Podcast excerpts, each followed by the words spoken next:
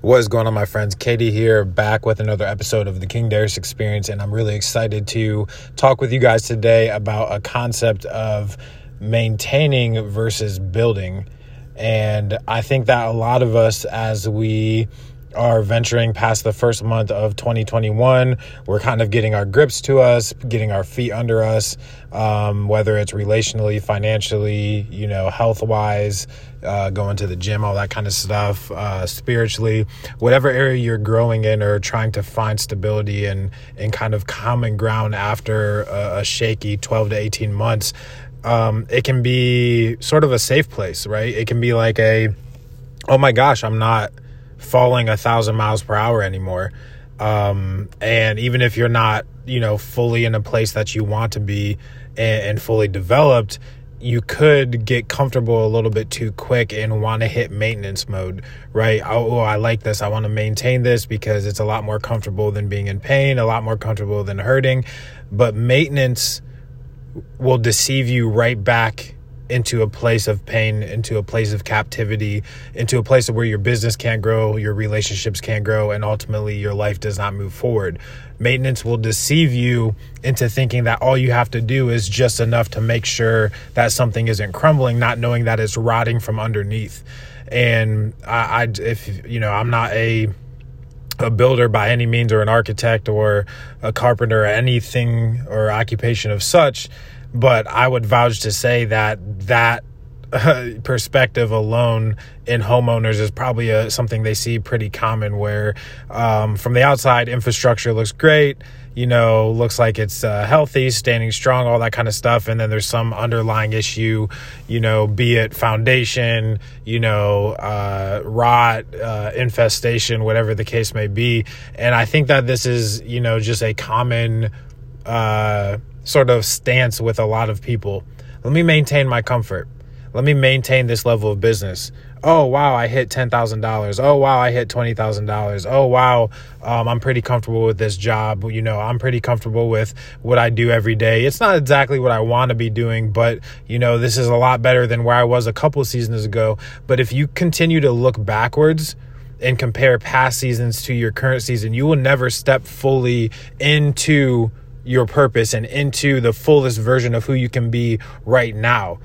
I think that what we need to do as creators, as business owners, as healthy men and women, I think that we need to start contending for the fullest version of now and not fighting and warring and clawing for a better version than yesterday when you look at anything from government and politics to uh, the business world to the media world um, uh, to our personal lives in general and the things and activities that we sort of like observe on a daily basis the messages that we see a lot of them are rooted in making today better than yesterday. I, I am am really feeling or really sensing that this is an, an enslavement or a slave type mentality, a victim type mentality, where if we're always trying to make today better than yesterday, then we've already pre defeated ourselves. We've already pre defeated today because tomorrow and the day after, we're trying to make that better than today and I understand the concept of become 5% better each day and all of that kind of stuff. I'm not I'm not demonizing growth and pro- progress. What I am coming against is the thought process that we have to fix, that we have to contend and gather and organize pieces and and and make sense of things of past versus fully focusing with undivided attention and true heart on how we can grow today and how we can live fully today. And there's compound interest in healthy decisions. There's compound interest in making these decisions day after day. One more healthy relationship, one more healthy business decision, one more day praying and meditating on the things that are going to bring you into the fullest version of yourself. One more day growing in, in intellect, growing in spirit, growing in mind, growing in, in your physical health. There's compound interest in that. And there's compound deficit in trying to fix yesterday. There's compound deficit in, in looking backwards. And this is uh, you know, something that you may even have to break off generationally in your family. And I know that's a very common uh, you know, phrase or, or thought process um, in the world, in the church world, in the you know regular world, all of that kind of stuff, where we're trying to fix, you know, and live better lives than our parents lived, or give our kids better than what we had. It's like uh, you, you cannot save everything and everyone, let alone yourself. You can only become the best version of yourself today.